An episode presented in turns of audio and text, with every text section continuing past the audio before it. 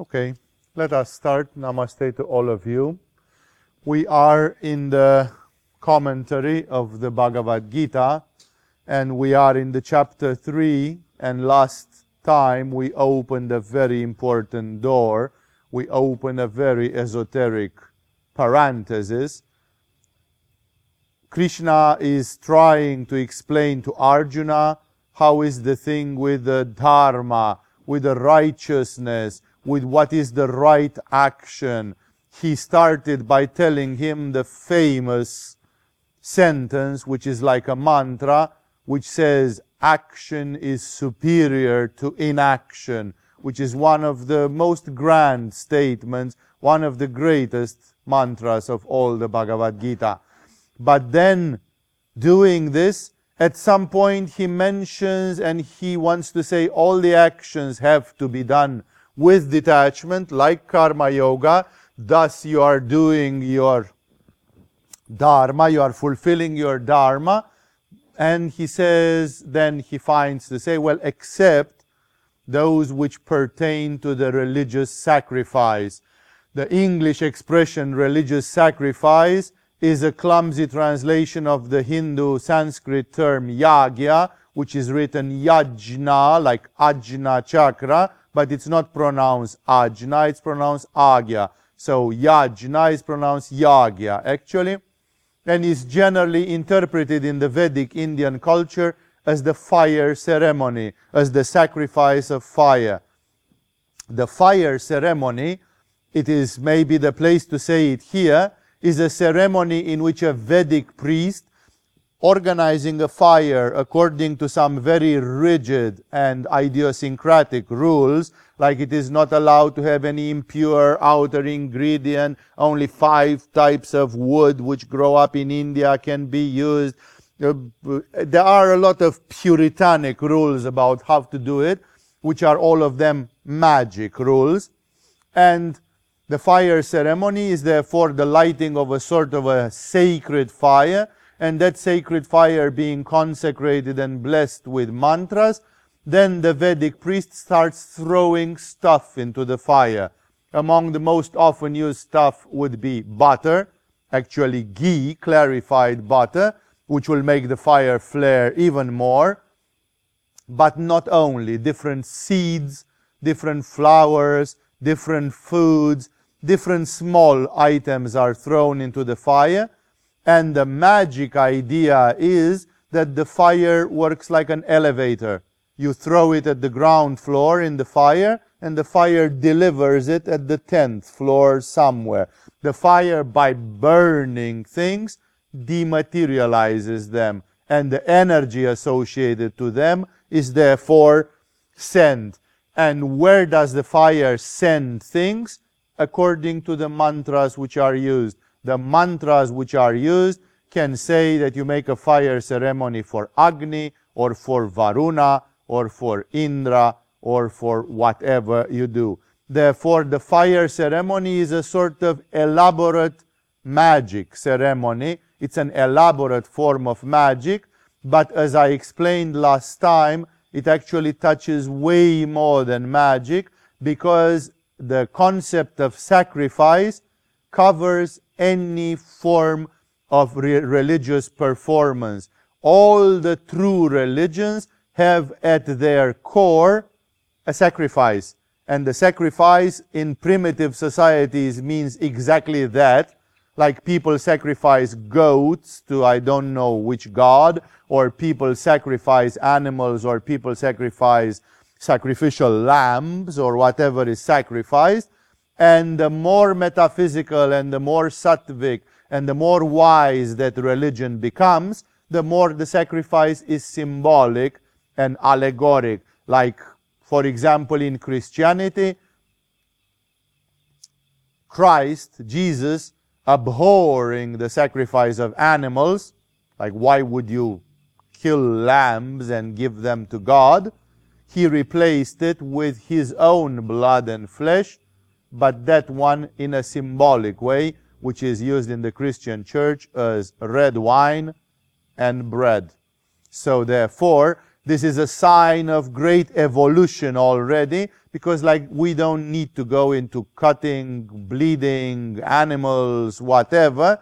It, it is already highly symbolic. And the same things exist in Buddhism, in Hinduism, in every religion under one form or another. You identify the sacrifice, and the sacrifice is the sort of the man, the human being giving something to God and receiving grace on the other hand.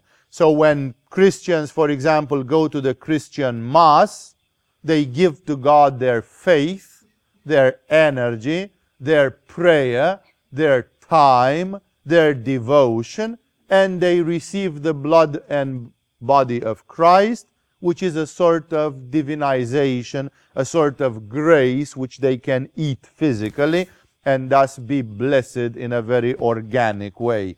And thus, everything in true religions is based on the sacrifice, and Krishna actually expre- explains it. Remember, in Indian culture, he uses all the time in Sanskrit the word yagya, yagya, yagya, yagya. But this is way beyond yagya in itself.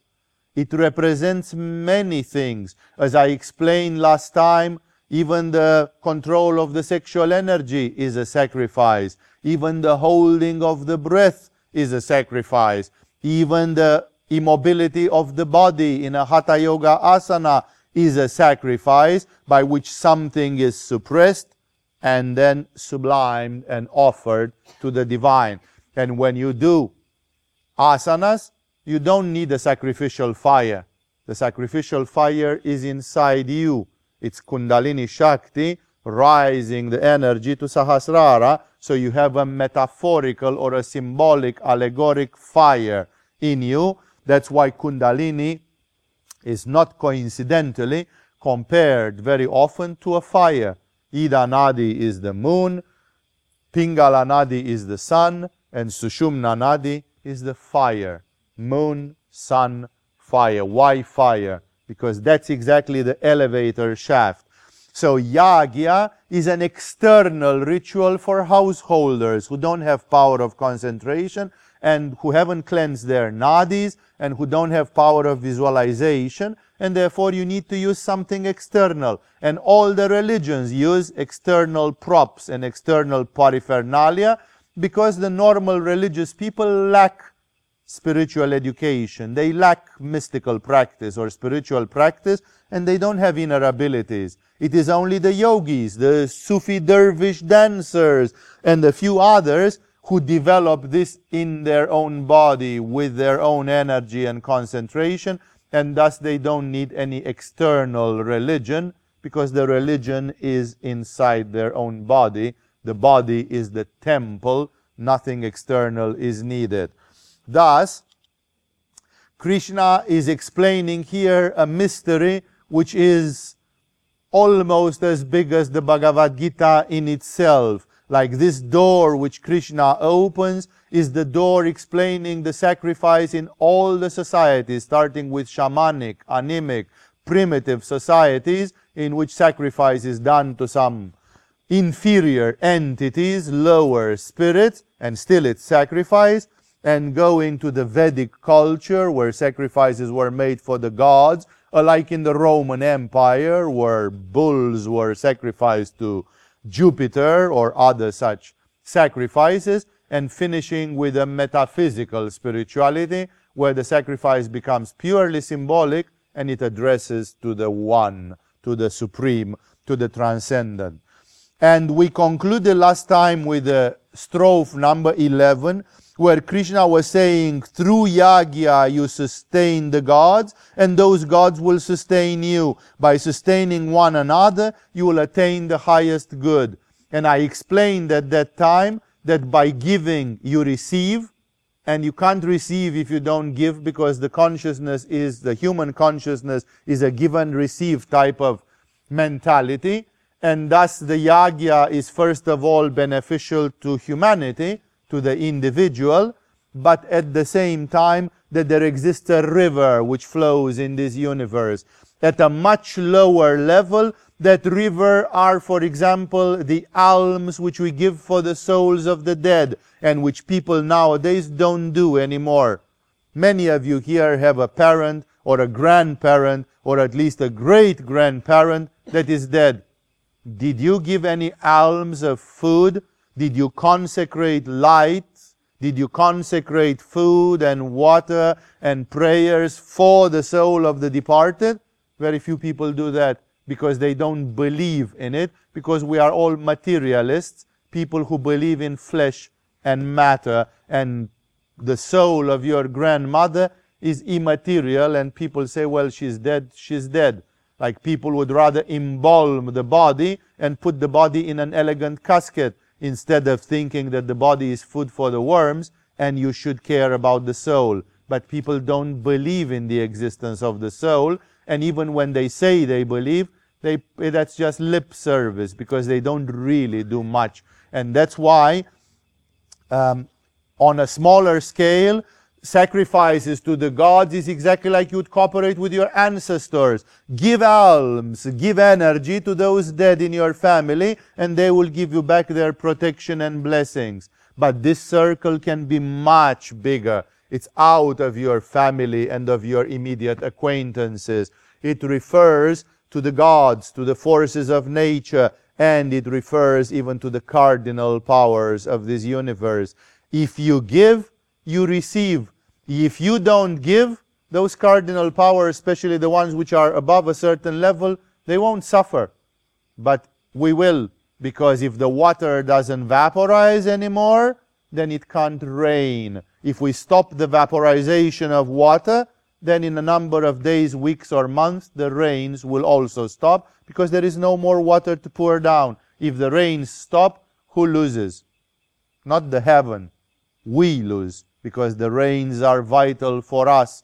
That's why remember that devotion and sacrifice are actually much deeper. They represent a magic factor which represents a river which cycles through the universe. And if we stop because of our ignorance that river, we don't receive the blessings.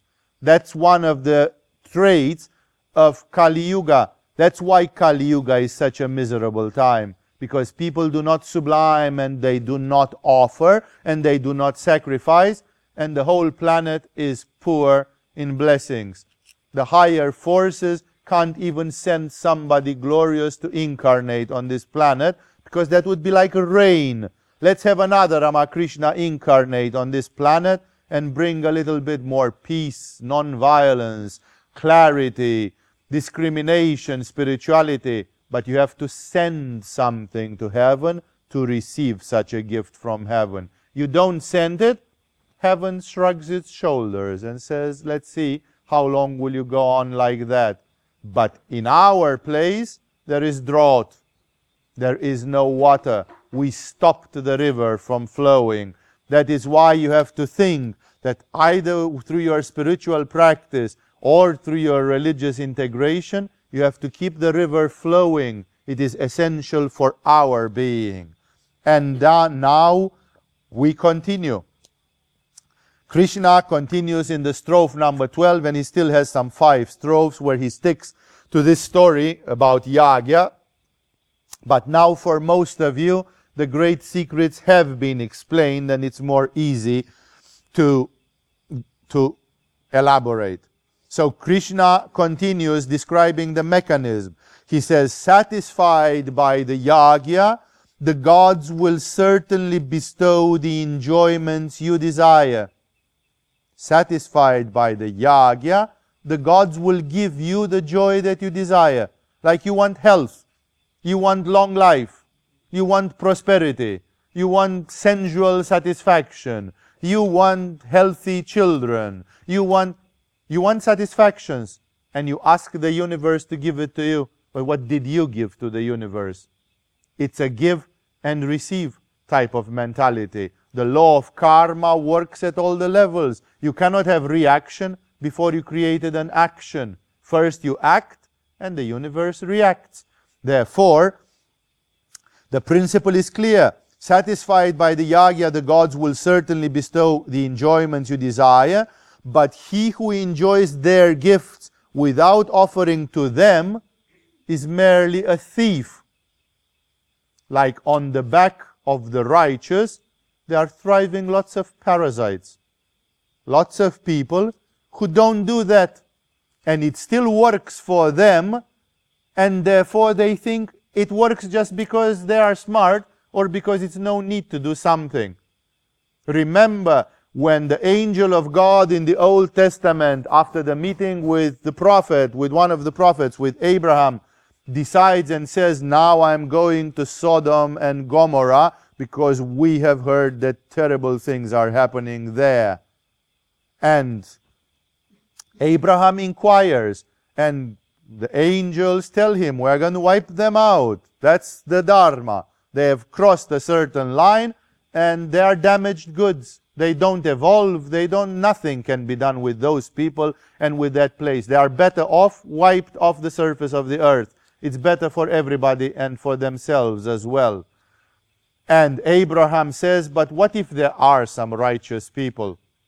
Like, there will be, it is evaluated by theologians today, historians, people who merge theology with history, that Sodom and Gomorrah might have been a city complex of about five hundred thousand people, half of a million, like really big. And the angel of God, which is like one of the personalities of God, an extension of God, tells to Abraham, if there would be fifty, fifty righteous people in that city, we will spare the city for the sake of them. Because, try to realize what a bargain is here. fifty righteous people in one city carry on their shoulders five hundred thousand. One person carries ten thousand on their shoulders. Of ignorance, of perverts, worse than ignorance, of, of people who are devi- deviant severely. And one person, because of that one person, ten thousand others are allowed to exist. Like there is a dictum among mystics which says the Son of God shines equally over sinners and virtues alike.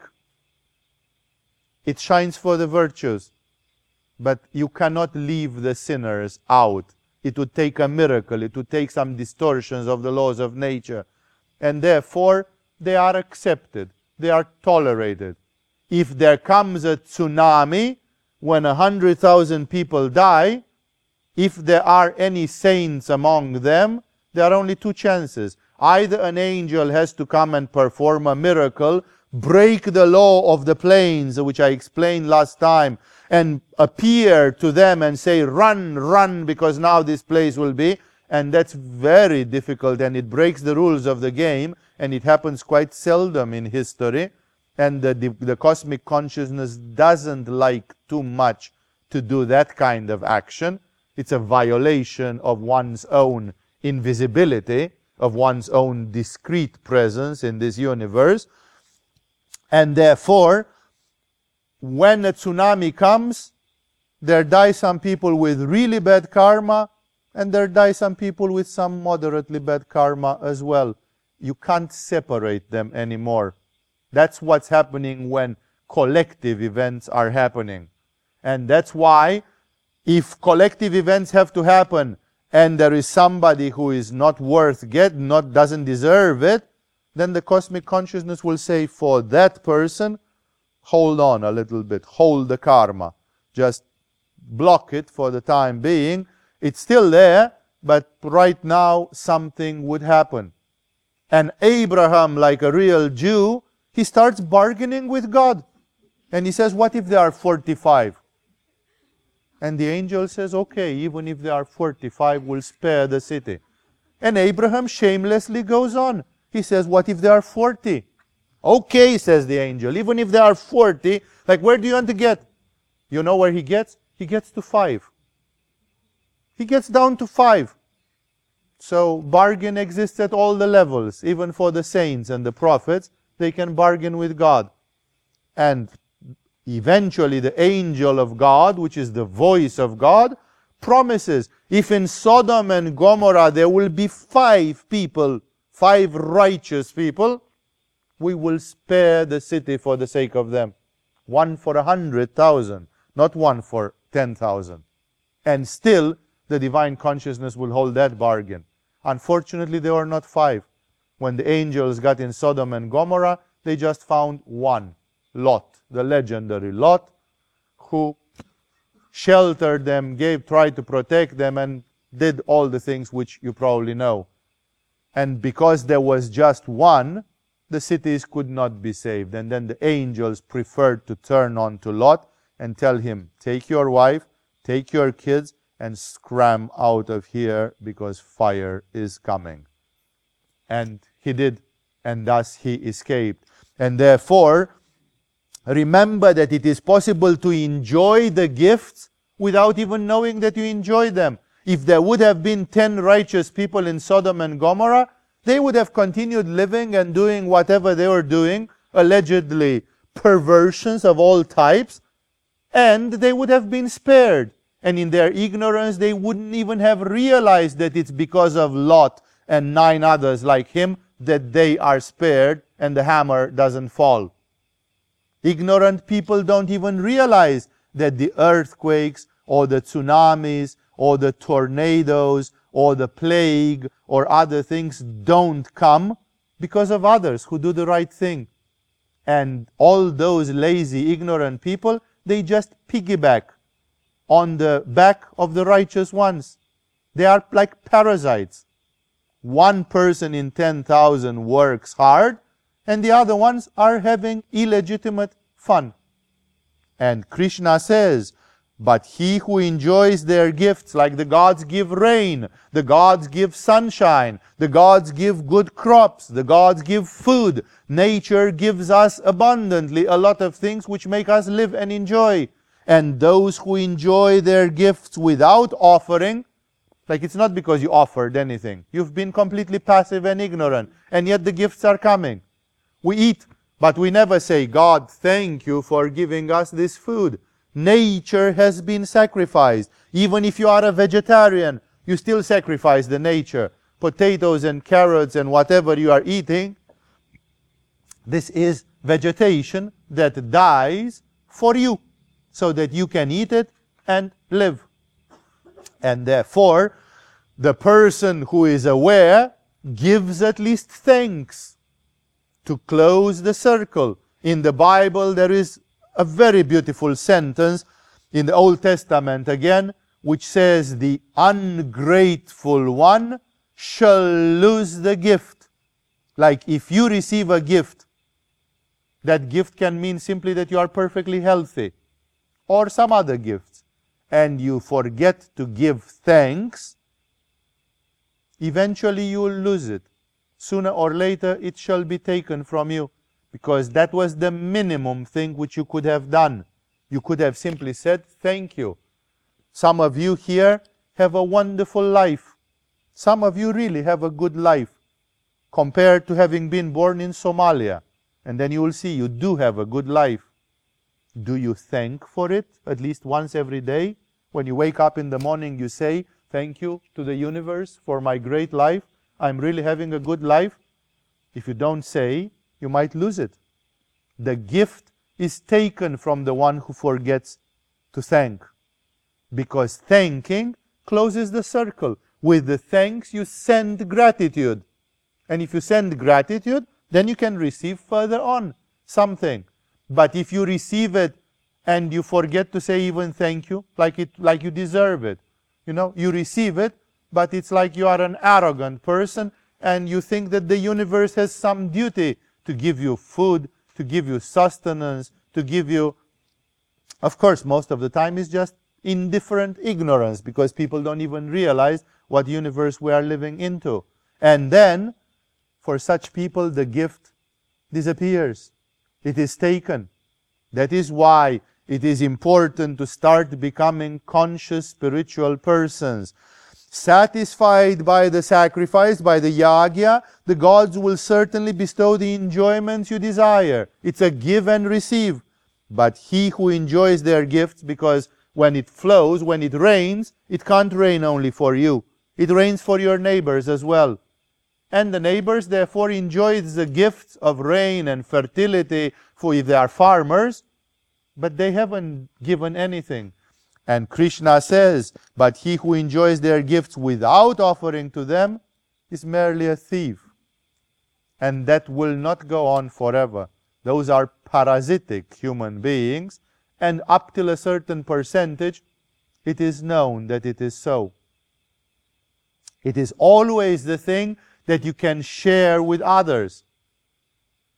Like, for example, let's say we do, sometimes we do in this school, a special lecture about space and time, the six dimensions of space and time as understood in Tantric Yoga, matter and consciousness and all that. It's a special lecture. And I'm asking people, those of you who really want to have a good experience, because that will involve a certain activation of Vishuddha chakra, and I'm preparing for that lecture. It's more than a lecture, it's an experiment, it's a trip. Please, in that day, if possible, fast. Like, don't eat anything, because not eating, you purify yourself, and your Vishuddha chakra gets a bit more activated due to the lack of energy. And twelve hours of fasting or sixteen hours of fasting is nothing for everybody. And then the day comes, and we meet in the evening. And I made the test a couple of times just for my own curiosity. I asked, how many of you did actually fast as a preparation for this lecture? Approximately twenty-five percent of the people in the hall had fasted. Did the lecture work? Yes.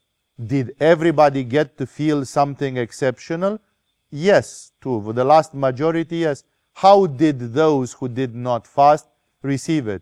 They piggybacked on the back of those who fasted. A few fasted, and the whole community got the benefit for them. That's exactly the way it happens. The gift comes, but it is sometimes not possible to separate it and to say all those who are going to be spared by the lightning move to the other hall, because only the wrong ones will remain here, and a lightning bolt will hit, and they will be fried.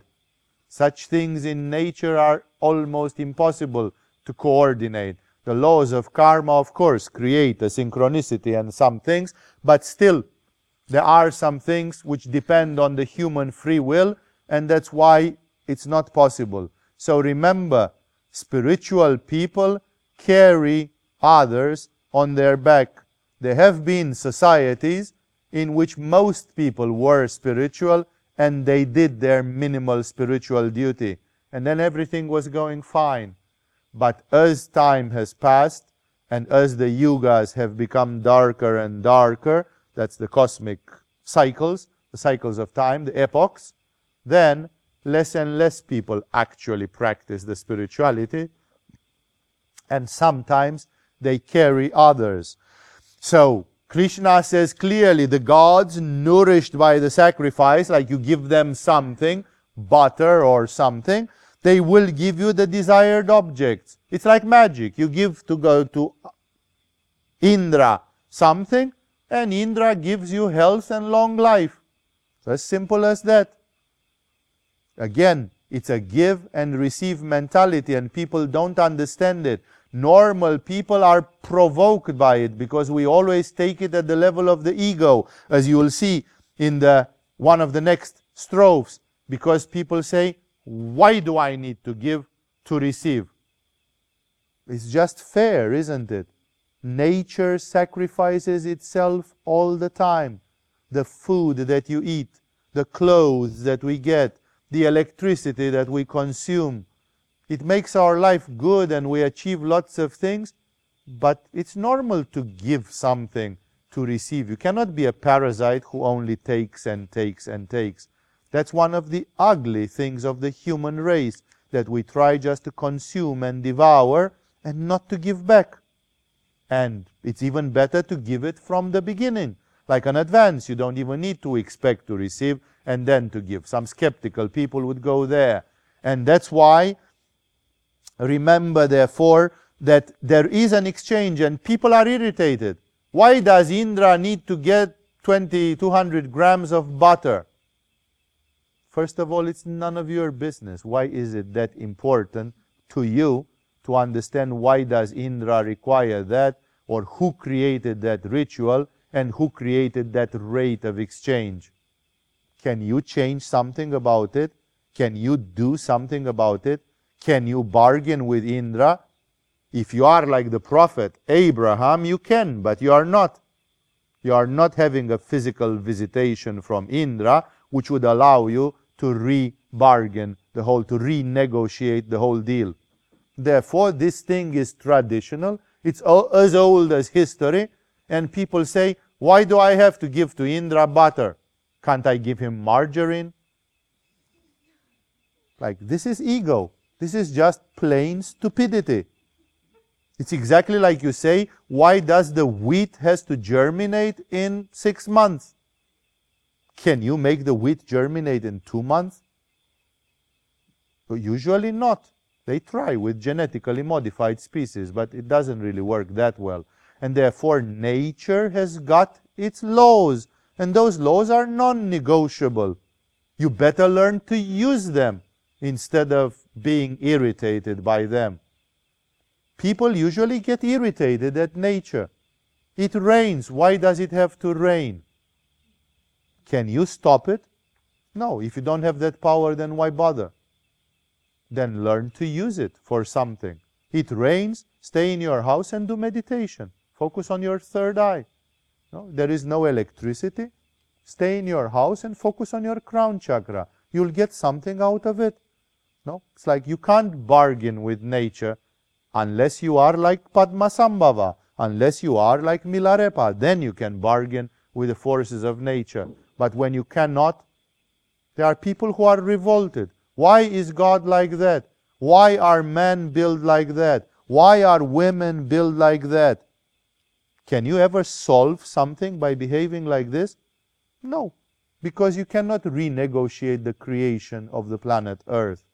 You don't have the power to adjust anything there, and therefore your bickering and constant complaining doesn't solve anything. Things are the way they are. Therefore, remember that this deal is the way it is. You give something. And you don't ask, why does Indra need that?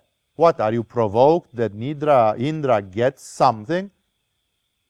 It's your problem that Indra gets something? Oh, we should give less to Indra. Maybe he gets too much from too many people. That's none of your problem and you can't do anything about it.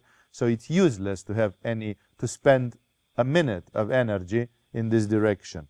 So the gods nourished by the sacrifice will give you the desired objects. So he who enjoys the objects given by the gods without offering in return to them is verily a thief. There are lots of thieves nowadays. And that is why the Kali Yuga is going deep. The imbalance of cosmic forces is going deep. And a lot of things are happening because we do not give back. For example, to give you a, an example, Gurdjieff stated, George Ivanovich Gurdjieff, who is not a Vedic, he was a modern mystic, but who indeed had an advanced spirituality, and Gurdjieff claimed that even the automobiles, the cars, he was a driver himself, he was driving a car, so he knew what he was talking in the nineteen thirties, like at an early time when cars were relatively rare and few. And Gurdjieff said that cars are actually representing a form of demonic entities. The name demonic does not mean diabolic or dark. Demonic is a mid-term, rajasic entities. And that humanity, by using cars, made a deal with those demons, that every car has a soul to it attached. Although materialistic people will never be able to see that, or understand it, because we don't know what the soul is, first of all. And therefore, you use an automobile, you, co- you cooperate with them, but there is a price. Like we ask those spirits, please accept to be physically present, we are going to build metallic bodies for you, you will embody yourself into these metallic bodies, and you'll exist for ten, twenty, thirty years, serving us, because of course the automobiles under all the forms, they serve us. But what do they get in exchange? They should get something in exchange, shouldn't they? Because it's always a give and receive, especially when you deal with lower spirits. The higher spirits might afford to be generous and just give, even if you don't give them, because they are divine. But especially the lower ones, they want something. And Gurdjieff said, that's where all the people who die in car accidents go. The car accident people are like a blood sacrifice, like a holocaust, which the humanity does, feeding the automobile demons. And people don't even realize that every one thousandth person who drives a car has to bleed or die as a sacrifice to those demons, because they ask a price, and that price is implicit. Nobody negotiated this deal. It's simply settled by itself, exactly as settles, as dust settles. You stir the dust up, and then it settles. Why did it settle like this? That's the way it settled. Exactly in the same way we settled things with airplanes, with cars, with space shuttles, and space travel, and everything. Every industrial revolution, factories, machineries. I don't say that we shouldn't go there, but we should go there consciously and deliberately. Like if we go there, let's at least do it knowingly, and then you don't need to have people die. You can give something, you can have some special brahmins or priests who do yagya to those spirits, and then they get their butter, and people don't need to die. But if you don't give the butter, then the deal becomes a sort of primitive give and receive. It's a simply an exchange of things. It's just a free bartering of things. You use us, and we take every one thousandth of you. It's as simple as that. Therefore, remember that we are living in a world where these laws are ignored completely, and that's why the revelation of Krishna is very profound, and it touches many, many, many levels. The shamans, the medicine men, the clairvoyants, the some sorts of mystics who are endowed with clairvoyance, some of the great yogis and saints, they knew these things. They saw them. They saw them with their third eye. They understood the laws of the universe, and that's why sometimes they seem to have acted very weirdly. There is always a price. When I was in India, I suddenly met with a guy who was the manager of a trust, and he was coming from South India. And in South India, they are very devoted to Shiva. It is the Tamil Nadu part of India where they have those beautiful Shiva temples, and the Shaiva Siddhanta is strong still there. And this guy told me the following story, because I noticed at some point that he had a horrible wound in his palm. One of his hands was not wounded, horribly wounded, like he had a, a ditch in his palm that you could see the tendons or the bones. I didn't look carefully, but you could see either the tendons or the bones in the palm. So deep it was. It was like somebody had simply excavated a big lump of flesh, deep, a couple of centimeters deep, in his palm. And it had healed, but it still was looking horribly. And I asked him what happened. And he hesitated to tell, and then he told me. He said, one of my good friends who was a neighbor, his daughter got a fever, and it is one of those strange tropical fevers in which people often die, at least in India, our medical system is quite primitive. They have a lot of infant mortality, a lot of child mortality, in which the children get malaria or dengue fever or chikungunya or God knows what, and sometimes they die. So this girl was lying on a cot in her father's house, dying. She had already crossed a certain limit. The fever had gone on for three days, four days, and they started losing hope. And then this guy simply went to the Shiva temple, and he took in his hand camphor. They burn camphor. They have some of these lamps with which they make oblations, and they give fire to Shiva, and they usually burn camphor. In India, they sell some tablets, some pill-like things, which are made of camphor, and you set them on fire, and they burn quite intensely. So this madman took a pill of camphor or two or three right in his palm, like Shiva, exactly like the dancing Shiva. So he took the burning camphor in his bare palm and he kind of stretched it to Shiva and he said, heal the daughter of my friend, heal. And he stayed like this and he burned himself to the bone. He simply endured a tearing pain and he simply was like crazy, like stubborn, like enraged. He simply said, I burn my hand, you heal that girl. And guess what? She was healed instantaneously. He gave something. Of course, he could have given something a bit more friendly. But he was desperate and he felt that for a life he had to give something really valuable, something really painful, something really big. And he just mutilated his own hand, but the daughter of his neighbor was healed in the same minute, in the same time, at the same moment. Thus, again I'm saying, these laws function and some people understand them, while some people have lost their flair, their intuition about what's happening with the laws of the universe. And Krishna then continues.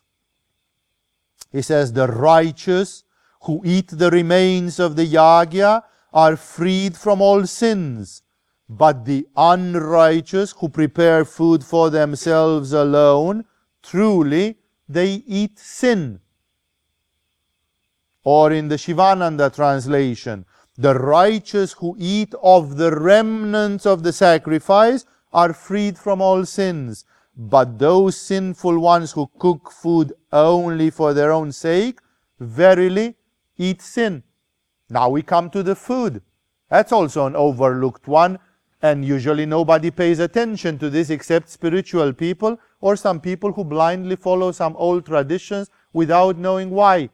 The rule was that you have to eat the remnants of the sacrifice. You can see that in the Hare Krishna temples, they still do it. Of course, it's a sectarian way, but still the principle is correct. I cannot say that that principle is wrong. They prepare food, like twenty kilos of food, and when the food is done and pristine, untouched, the first one who tastes of the food is Krishna, is God. When you prepare food, you have to give a part of it. So they take a bowl of rice, they take a bowl of sabji, and they put it on the altar and they offer it to Shiva, uh, to Krishna in their case. And the rest of the food, which here in Bhagavad Gita, they are called like the leftovers, the remains, the remnants. But it's actually the remnants suggest that ninety percent has gone and there is a little bit on the bottom of the dish. And that's what you should get. It's the other way around. God gets ten percent and you get the rest. That rest is called prasad. It's blessed food. It has been offered to God. You gave to God His share, and then that food, when you eat it, it's like a balm. It's health. It's holy. It's blessed. It's ch- it's legitimate. You have paid for you devouring the nature by giving thanks and offering something to God. Does God need the, does Krishna need the sabji and the rice of the Hare Krishnas? No. Of only the egoistic, arrogant people feel provoked by that and they say, but still I don't understand, why do I have... That's just the irritation of a selfish person with a slightly demonic temperament who feels provoked because it's like you have a debt. You do. When you are alive, you have a debt because somebody made you alive and you didn't make yourself alive. There is a debt. You live in this universe, you come in this universe with a debt. And if you don't like the idea, I'm sorry, but that's the way it goes. And therefore, people have to be humble. This is the famous principle which we teach to our yoga teachers and we advise them of tithing, which in Europe and in the Western world, everybody was practicing it. When people made crops, let's say you are a corn farmer and you had fields full of corn, and in September you went and cropped the corn. What did you do first? The first thing, that's bruto, not netto. It's the first thing when you gather the crop. ten percent goes to God, which for them in that time was the church. But they believed that the church represented God, because otherwise they wouldn't. It doesn't work if you do it absurdly. That's called tithing. One-tenth of everything you make should go to God. That's the sacrifice. And then the rest are the remnants. You can eat the remnants. This means when you prepare food, prepare ten percent more than you need. And the first ten percent, offer them. Many people are confused because there are ways of offering it directly, like we teach in The Art of Dying and other, some ways in which you swing and you do some special mudras, but you can offer it indirectly, like in Karma Yoga. In Karma Yoga, you offer some things and you do the consecration. I met a yoga teacher in Vancouver. She wanted to respect this. She was coming from the Jewish tradition, and she wanted to respect this principle, and she was doing pretty good financially. She was driving a Jaguar and stuff like that. And every three days, or at least once a week, she was getting a sack of cheese sandwiches, and she was walking on the streets of Vancouver and feeding all the homeless. And she was offering it to God, and then she was going, she wouldn't give them money, because they, she knew that some of them will buy alcohol or drugs. So she gave them directly food. She simply took a sandwich, some baguettes, made nice sandwiches, and she was giving them personally to the homeless people on the street. And this was a yoga teacher who in her daily life was doing yoga courses, and still she found the time. I have seen her. Like, she didn't do it for me, she was doing it anyway. She was going on the street and giving sandwiches to the hungry people. ten percent should be given. The tithing was a very, very healthy principle, and I am recommending it to you. I remember I read a book, I forgot it was, I think it was called, it was something about succeeding, winning. It was some American author in the seventies. It was a pocket book. And the guy was pretty manipuristic, author, pretty like this. And I was shocked because that guy started a book, and it was like one of these books, How to Win Using Your Mind, how to... It was a book about success. And this manipuristic guy had discovered the principle. He said, in the beginning, from the beginning, he said, always from whatever you do, give ten percent for something which for you can mean that it goes to God. This means you can give it to the children of the street in Calcutta, to Mother Teresa. You can give it to some hungry children in Africa. You can give it to the homeless people from the street. You can give it to your church. You can give it to your yoga school. It depends what you believe that would be properly used money. And therefore, that is a consecration.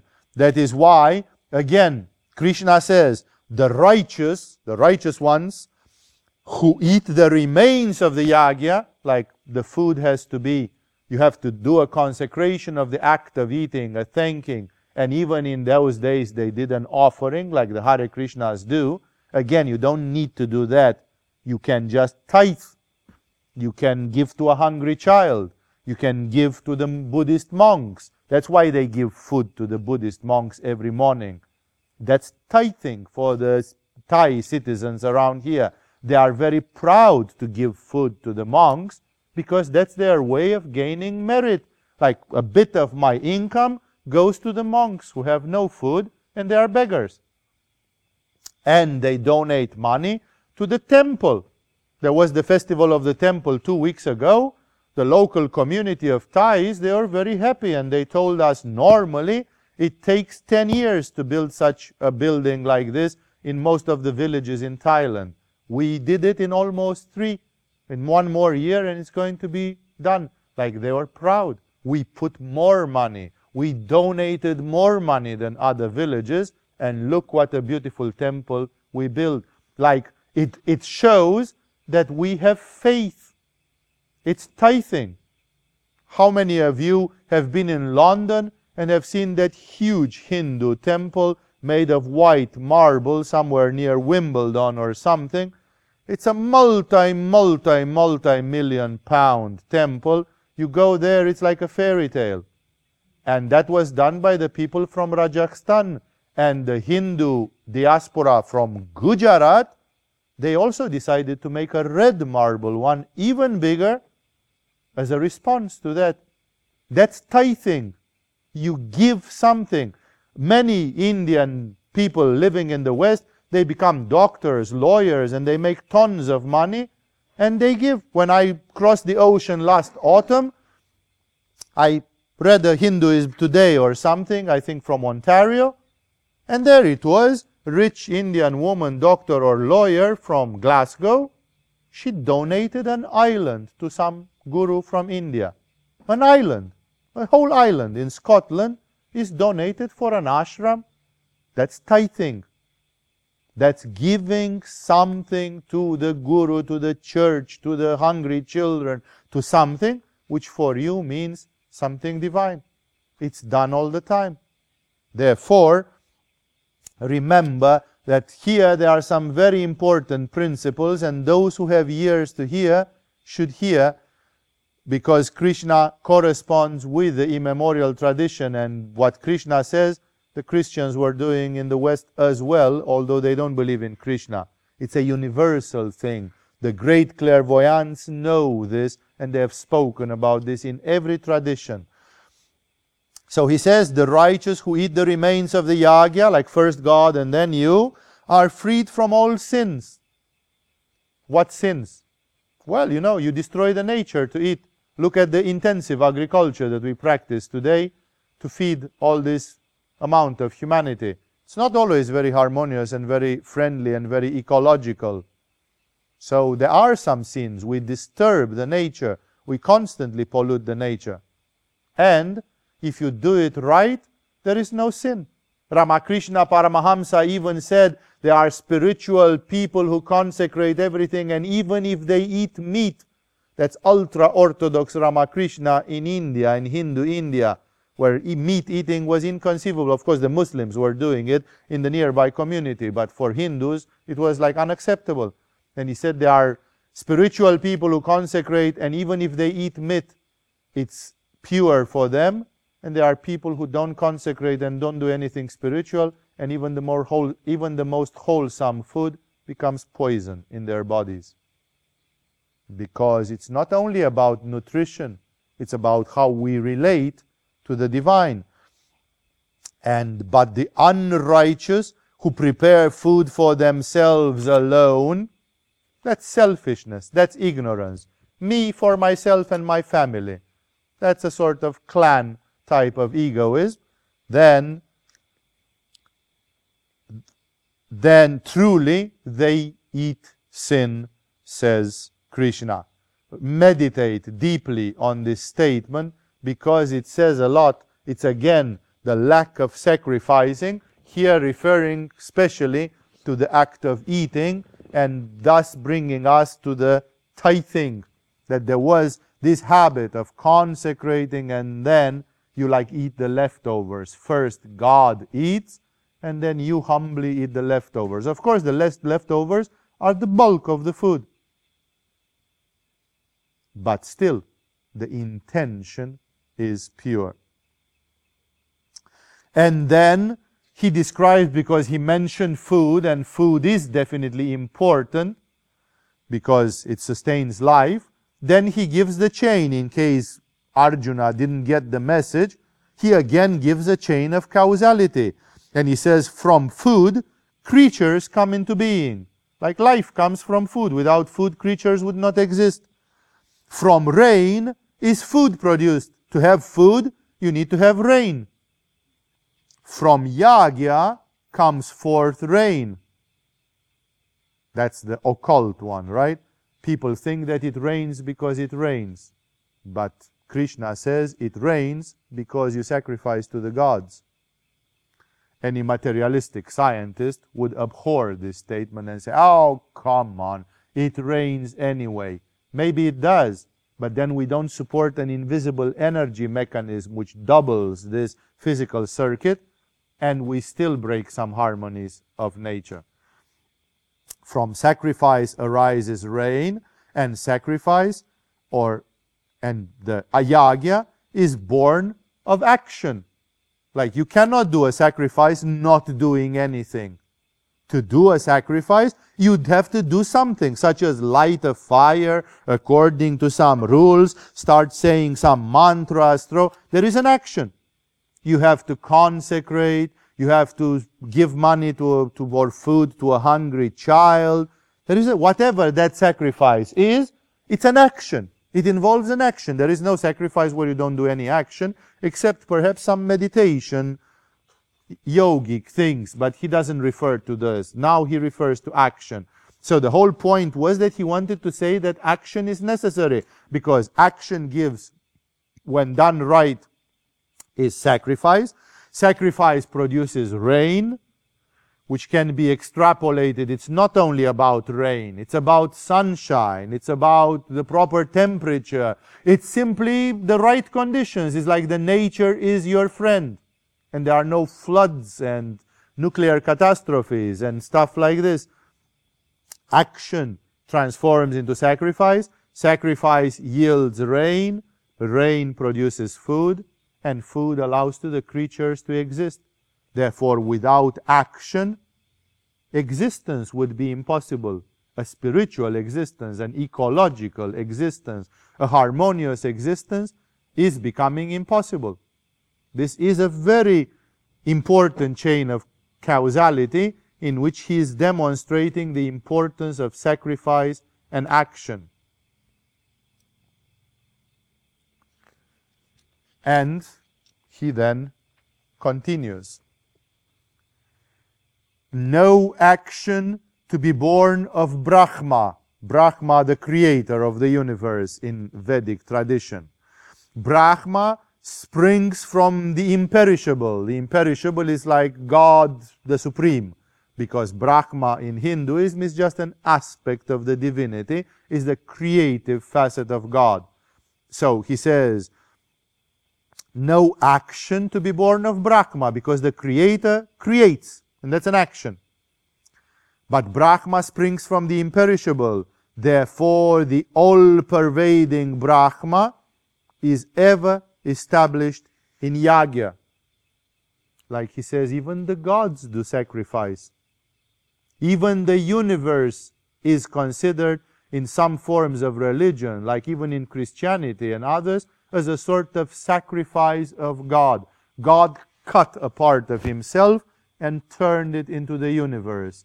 There is a portion of the universe which became from non-manifested, manifested. From void, it became Prakriti. From Purusha, it turned into Prakriti. And that's considered to be a sacrifice. In many spiritual texts, you find this concept that God had to sacrifice himself to make the universe appear and existence as such appear. And therefore, here the idea is that everything in this universe is based on sacrifice. It's not only the human beings which are asked this toll. Even Brahma sacrifices, because Brahma, one of the major facets of God, basically it says the, imp, the all-pervading Brahma. All-pervading means omnipresent. When a deity, when a spirit is declared to be omnipresent, that's something gigantic. It's way beyond Jupiter, Indra, Varuna, or those. Those are not omnipresent. But Brahma is declared omnipresent. It's therefore a divine level already. And it says, know that action comes from Brahma, and Brahma himself proceeds from the imperishable. He is not the end of the chain. And therefore, even the all-pervading Brahma ever rests in sacrifice. It's a chain of command. You can sacrifice to Indra, but Indra also sacrifices to somebody above him. Of course, you can sacrifice directly to the Supreme, and then you cut all the chain of command and you go directly to the point. That's what Karma Yoga advises, and that's what Krishna wants to advise. But there are people who belong to other religions, other beliefs, other traditions, other cultures. Even for them, there is a chain of command. When you sacrifice, the sacrifice doesn't end. It just goes on and on. You sacrifice to Indra, and Indra sacrifices to Brahma, and Brahma sacrifices to the imperishable. Of course, they don't light fires, because sacrifice at that level, Indra is a causal god, is a god existing in the causal world. In the causal world, they don't exist objects as we know them. In the causal world, the whole universe is a world of ideas and archetypes. And therefore, what, what Indra does in his own turn is incomprehensible to the human mind. It is a sacrifice, but it's not a sacrifice of butter or of prana, or because Indra is at a level which is much beyond those. But still, there is there a sacrifice. Therefore, Krishna very clearly says, know that action comes in Brahma, and Brahma in his turn proceeds from the imperishable, from the Supreme. Therefore, the all-pervading Brahma ever rests in sacrifice. Like if Indra sacrifices and Brahma sacrifices, why wouldn't you? It's just ignorance, and it is therefore a blindness in which we have reached. The great mystics told us about this, but we choose to ignore it and to become indifferent and lay on the job, become spiritually indifferent. Let us stop for a few minutes for a well-deserved break and a technical break, and then I will continue for another half an hour, hoping to conclude today all the subject of what Krishna had to say about these important elements on sacrifice. So, Krishna has beautifully described the principle of sacrifice, which now you understand, it's a much, much bigger subject, and it's omnipresent. Everything in this universe can be seen from the standpoint of this sacrificing. And Krishna continues in the strophe number sixteen, saying, he who in this life does not follow the wheel thus set revolving, whose life is sinful, whose contentment lies in the senses, which is the vast majority of people nowadays, their contentment lies in the senses, like I eat something good, I sleep on something comfortable. It's all about the senses. People want to have pleasure of their five senses. So, he who does not follow this wheel, who doesn't understand this principle, whose life is sinful, whose contentment lies in the senses, he lives in vain, O Partha, O Arjuna. That's a very tough statement, and it was echoed by some of the great mystics like Ramakrishna and others. Krishna says he lives in vain. Like you are not getting nothing. It's a life wasted. So he who does not follow the wheel thus set revolving, who is of sinful life rejoicing in the senses, he lives in vain, O Arjuna. That's a pretty tough statement. If you take it into account that in India they consider that Krishna is an avatara and therefore God or of divine origin, then a spirit of divine origin, Krishna, simply says, if you do not understand the wheel of life, if you do not offer, and thus your life is sinful, because that's what he said, that that is a sin, not sinful in general, but sinful to the fact that you do not offer. Then, he says, rejoicing in the senses, that's all the object of the life for those people, then such one lives in vain. That's a very, very hard statement. Try to think if you are living in vain or not by the definition of Krishna. It's a powerful statement, And Krishna is not a soothsayer or a politically correct person.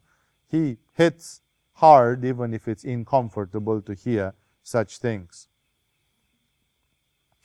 And he says, now he comes back, he's moving now back towards Karma Yoga. His parenthesis is almost done, because he spoke about this, and now he wants to show that action is therefore an offering. You have to offer your action just like everything else, because it's a sacrifice. You don't do a fire sacrifice, you do a Karma Yoga. And he says, but the man whose delight is in the self alone, who is content in the self, who rejoices only in the self, for him there is no action that he need to do.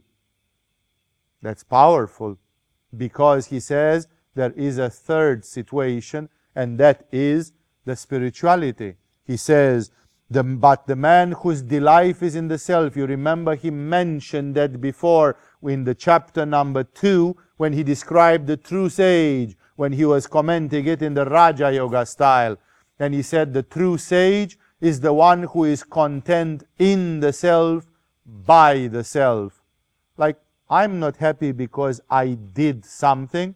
Remember, I explained this a few weeks ago, that many people define themselves through their actions. I took a license in medical science, therefore I am good. Krishna says it doesn't matter what you do. It matters what you are. And therefore, there are people who don't do anything, and they are happy. For example, there are people who live in a cave. There are people who are hermits. They don't do anything. They don't engage in charitable work. They don't do anything. And yet, they don't sit there and they think, oh, how useless I am. What a parasite I am. I'm sitting here and breathing the oxygen of this planet. I'm eating food. And I'm actually not doing anything for anybody. But I am a child of God. I am wonderful. I am divine. There is no need to do anything. And that is another case, because for such a one, there is no action. Such a one, the action is the spirituality. The action has become the meditation, the awareness. That's their action. And that is why he comes back to the sage, to the ideal of the sage, which he would like Arjuna to become, one of those. But he says, but the man whose delight is in the self alone, who is content in the self, who rejoices only in the self, for him there is no action that he need do. Like, there is no need for sacrifice even for that person, because that person's life is a sacrifice from one end to the other. But for the man who rejoices only in the self, who is satisfied in the self, who is content in the self alone, verily, there is nothing to do. Therefore, of here, of course, he mentions that there are some people who are above even the sacrifices. Even this law of sacrifices will not work for somebody at that level, because for them the sacrifice is already a subtle, existential, spiritual thing, and it is a combustion of the spirit. It's exactly like my soul is merging with the universal soul, and that in itself is an offering. That's the supreme offering. I give, I don't give to God lamps or fire or prayer. I give to God myself. That's the most precious offer. I don't have anything bigger than that to offer. Offering my life, offering my awareness, and thus offering myself. That's when the drop of water turns back to the ocean. The, one of the psalms of David, of King David in the Bible, says the gift that God wants is a contrite heart, a humble heart. David says clearly, God does not want lambs. God wants your heart. That's the supreme gift. All the rest are palliatives. They are surrogates. They are replacements until you get to the point of Ramakrishna, and then you give yourself. you throw yourself into the fire. That's a self-immolation, and sometimes understood in very incorrect and skewed way, because there are people who literally threw themselves into the fire to reach to the gods. It was even imposed on widows in India as a sign of devotion, that they will jump in the funeral pyre of their husband. And of course, it was a monstrosity. It was because it was not a freely consented thing which came from devotion, like Jesus giving himself like a sacrificial lamb. The next lamb is not a lamb, it's Jesus himself. Jesus becomes the new lamb. Then there is no more need for lambs, because you've got Jesus as the lamb. And thus, this is of course, even at the level of Jesus, there is a sacrifice. This is how he became the Christ. He gave himself for the benefit of the whole planet, for the benefit of the whole humanity. So even Jesus sacrifices, but not in ways which are visible. Okay, in the case of Jesus, there is a visible part to that, which is his crucifixion. But actually, it can be purely internal. It's a meditation. It's a consecration.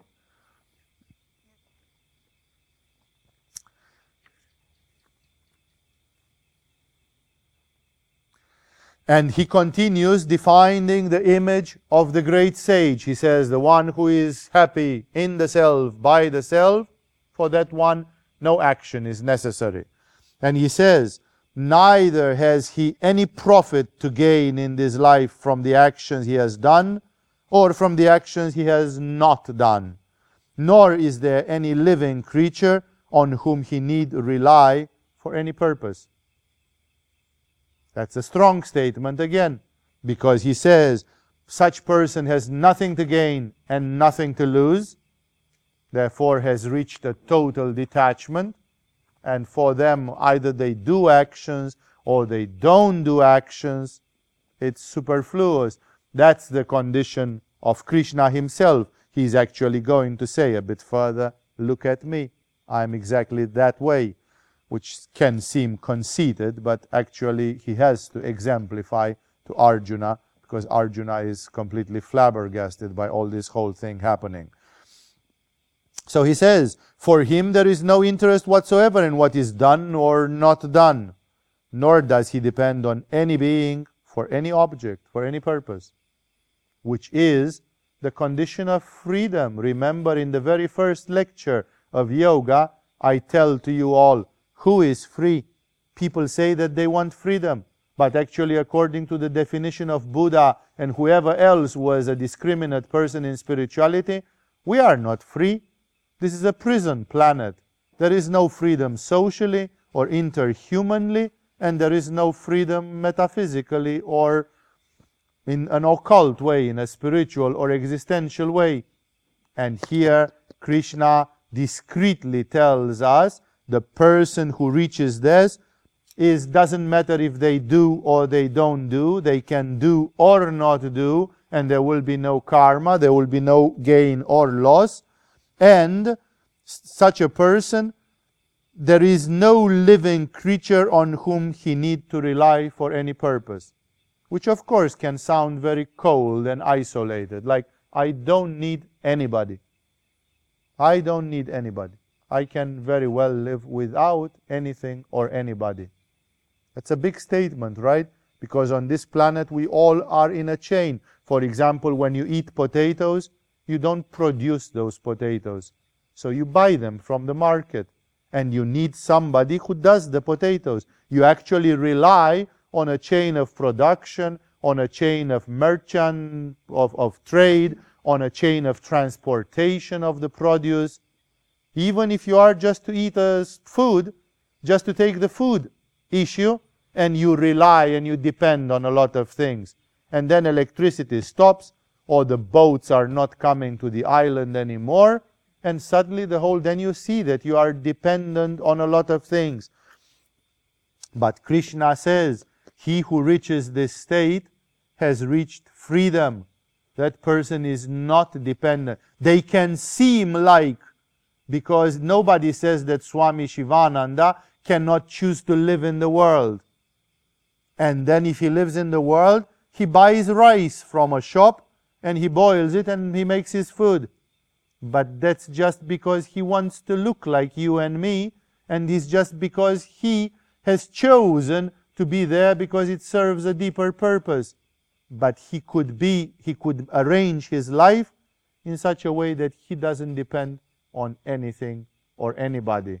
If you want the ultimate exemplification of that, were with the Jews when they wandered for forty years in the desert, in Sinai, under the guidance of Moses, and there was no food. And the Jews were fed, says the Bible, and you can choose to believe it or not, but there were Christian saints who fifteen hundred years, they did it again, and it worked for them as well, so they believed in it and they tried it. And the Jews were forty years in the desert, and according to the biblical texts, they were eating manna from heaven. This manna, in case you are curious, make some research. It's a whitish dust. It's like a sort of condensation on the rocks, like a sort of a sticky dew. In the morning, when they would wake up, on the rocks there would be a layer like it would be, I don't know, comparing it with guano, you know, some excrements from birds or something. There will be a layer of a whitish thing, and they would take this layer with a knife and scrape it, and that powder, they would eat it. And mysteriously, they lived on that, not for three days, for forty years, says the Bible. Even if it was just four years and not forty, and still it's remarkable. So it's like, on what agricultural produ- producers did they depend on in those days? On nobody. They were free. They were living with God. There have been Christian saints who went in Palestine, Sinai, Egypt, and they didn't even have the guarantee that they will find drinking water where they went. I have been in Wadi Kelt, east of Jerusalem. There were some monks who were living like fifty meters high on a vertical wall, and there is a hole in the wall, and they put bricks at the entrance, they walled the entrance, and the water is on the other side of that wadi, of that canyon, and the canyon is like one hundred fifty, two hundred meters deep and vertical, and there is a water running on the opposite wall of the canyon. So if you were to go to the water, you would have to get out from your cave, do some mountaineering feats with no equipment of any kind, descend, get a couple of liters of water, because how much can you carry? Five, that's the desert heat, and then get back. It would take you the whole day to do this, and you'd sweat so much that you'd spend all the water. And those people were walling the entrance, and they were not getting. How did they get water? Some people say they were doing urine therapy and drinking most of their urine, and thus they needed very little water. But the point is, there were people, you can see traces of people who went like head forward into self-annihilation. They went into a place where they couldn't have food, they couldn't have water. And still, they lived. They dedicated themselves to God completely. And like, maybe when I'm telling it to you, you don't really get it.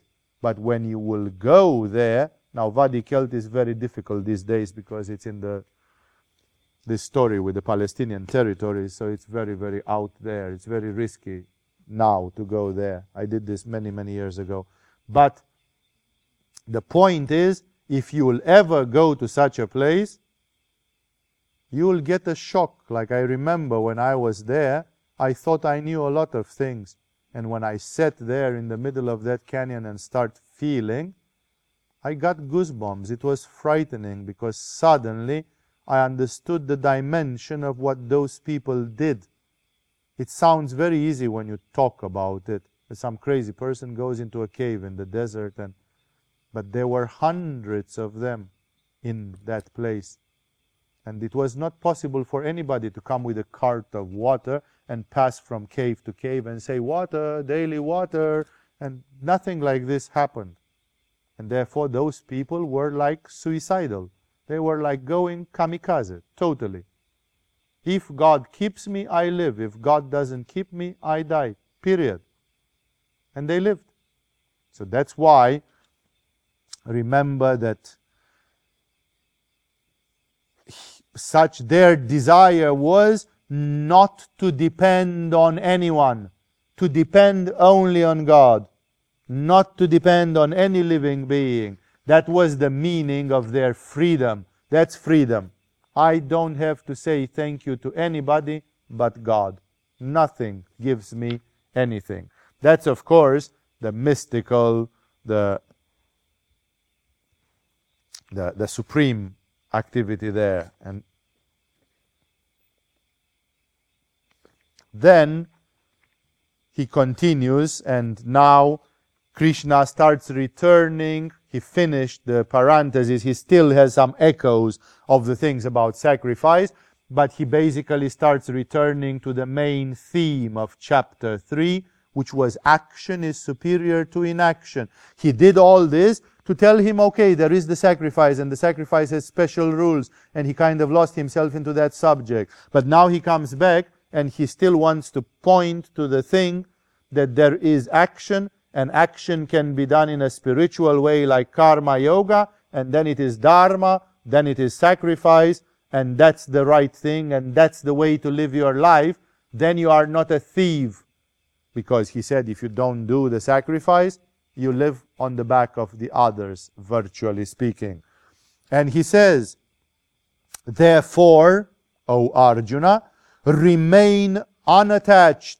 Always do the action worthy of performance. Like, be detached and do what has to be done. It's not because you like it or dislike it. It's do the action. The, uh, the action worthy of performance is the sacrifice. The action worthy of performance is the dharma. It's what has to be done. Engaging in action, then he says, truly unattached, man attains to the supreme. That's the very definition of karma yoga. Engaging into action unattached, man attains to the supreme. What do you want more than that?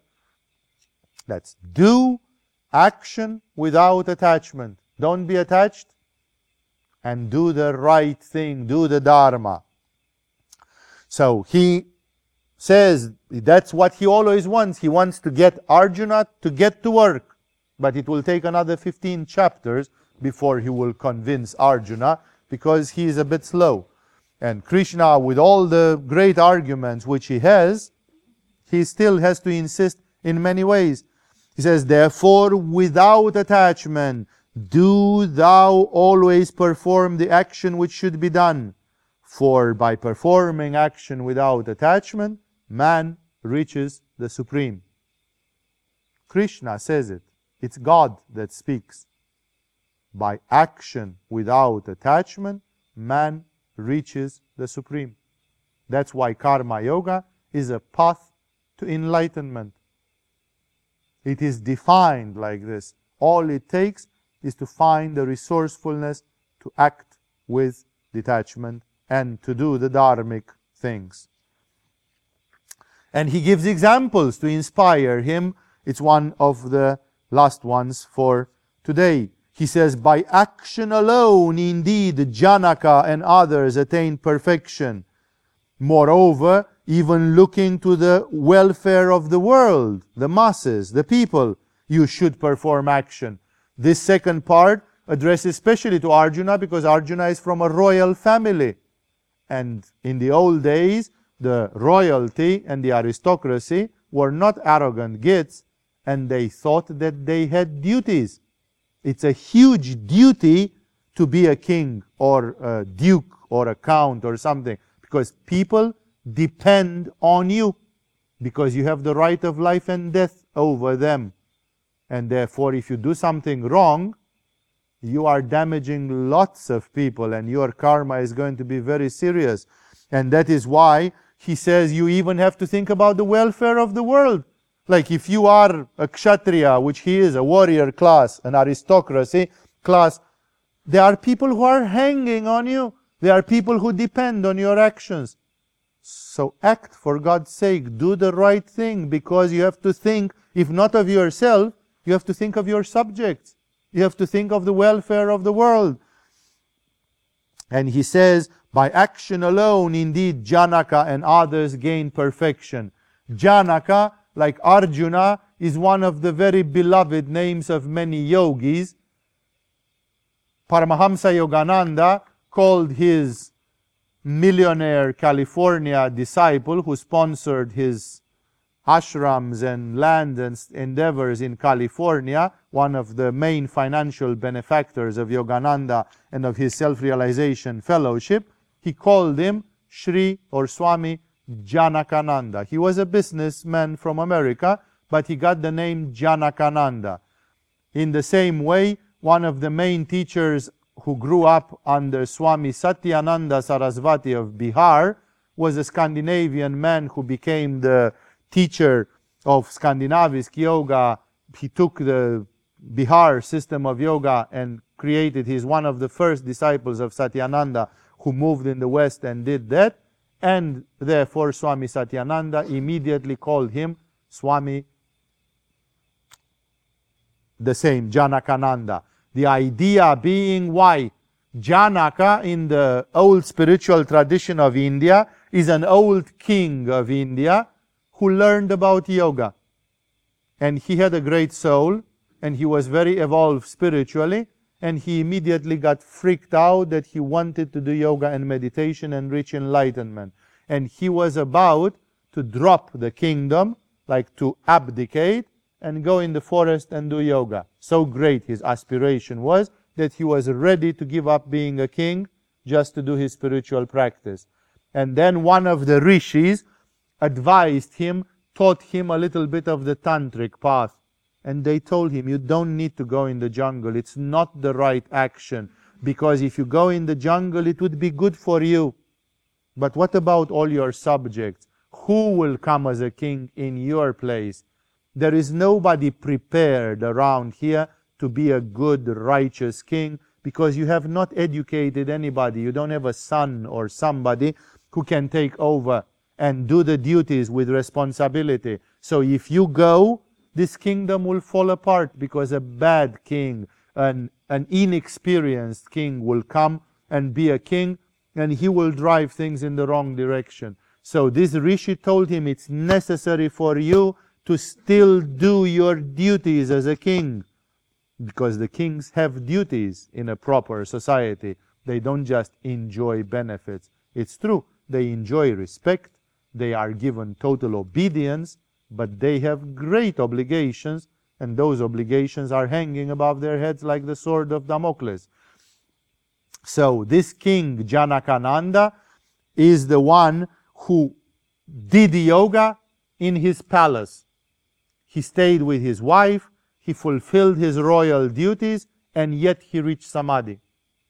And because of this, very often Indian gurus, when they have a pupil in the West who is involved in business, money, who is financially abundant, they call them Janakananda or Janaka, because it suggests this. It's a favorite theme from the Indian tradition and spirituality. And even in Bhagavad Gita, Krishna brings him as example. He says, by action alone, indeed, Janaka and others, Janaka is not the only one, there are a few other examples, gained perfection. So he says, be like Janaka, be an enlightened king. Arjuna is exactly in the same position. He is royalty and he wants to shirk his duty. And Krishna is encouraging him in all the possible ways. So he says, Janaka and others attain perfection verily by action only, even with a view to the protection of the masses. Thou should perform action. Like, it's not only when you are what you are, there is a bigger responsibility. And thus Krishna has got to the point where he constantly preaches action, spiritual action. He shows that there is the action of the enlightened being who doesn't need any action. He shows that there is sacrifice, which is a sort of ritual action. And then he shows that there is action done with detachment, which is also a form of sacrifice, and which is Karma Yoga, and which is finally the one which he asks of Arjuna. He knows that Arjuna is not happy in the self by the self, because he is not yet an enlightened being. He knows that Arjuna is not a Brahmin, and therefore he is not performing yajna. So those two are for other people, and then there is the third one, which is for Arjuna, and that is perform the action. Perform the action with detachment, and perform the action which has to be performed, what is according to your Dharma. This is how Krishna has now returned from yajna, sacrifice, and mentioned the enlightened beings who don't have to rely on anything, who have reached total freedom. But there is a third alternative, and that's where he wanted to get to start with. He wanted to show to Arjuna the value of action done as a sacrifice, of action done with non-attachment.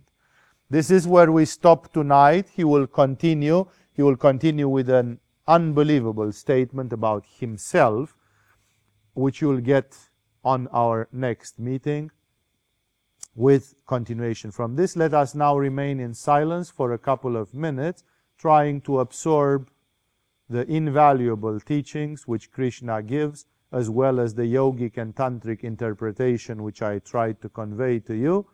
And in this way, you can, so that you can use these things in your daily spiritual life.